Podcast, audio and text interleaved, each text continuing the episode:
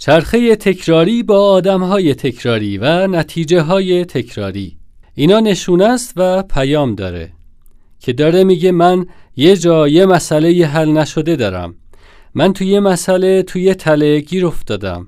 همه ی مردها خیانت می‌کنن همه ی زنا نمک نشناسن.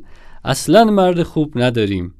من با باورهای غلط با تجربه زندگی پدر و مادرم با چیزهایی که از زندگی پدر و مادر و عمو و خاله یاد گرفتم وارد رابطه میشم. وقتی باور من اینه که زنها نمک نشناسن خب معلومه زن نمک نشناس وارد رابطه می‌کنم. وقتشه که برای یک بار هم که شده انگشت اتهاممون رو از رو دیگران برداریم و سهم خودمون رو تو رابطه پیدا کنیم. تا وقتی اشکال کارمون رو نفهمیم آدم های تکراری به رابطه دعوت می‌کنیم. چون اون کسی که باید تو رابطه تغییر کنه منم و باورهای غلط من. ولی من به جای پیدا کردن مشکل و حل مسئله هی دارم وارد یک چرخه تکراری میشم. چرخه تکراری با آدمهای تکراری. فقط اسم و قیافه آدمهاش عوض میشه. اگه هنوز به بهبود رابطتون امیدوارین و اگه از راههایی که تا حالا امتحان کردین ناامید شدین بهتون تبریک میگم.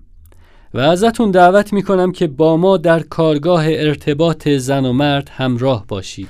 ما توی این کارگاه برای شما از تفاوت‌های ذهنی و جسمی زن و مرد میگیم و اینکه اصلا چرا پیوند بین روان زن و مرد باید اتفاق بیفته و با مسائلی از دنیای زنان و مردان آشنا میشید که حیرت زدتون می‌کنه.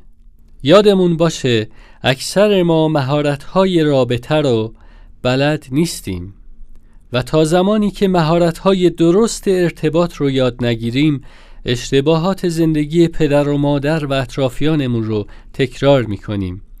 چون ما ناخداگاه اون نوع رابطه و اون نوع زندگی رو یاد گرفتیم.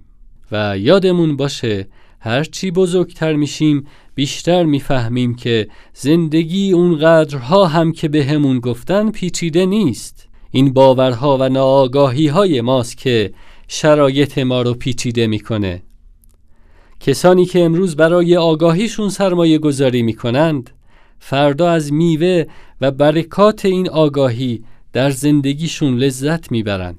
نمیشه جلوی خیلی از طوفان‌های زندگی رو گرفت. ولی میشه با آگاهی و آمادگی قایق زندگی رو به سلامت به مقصد رسوند.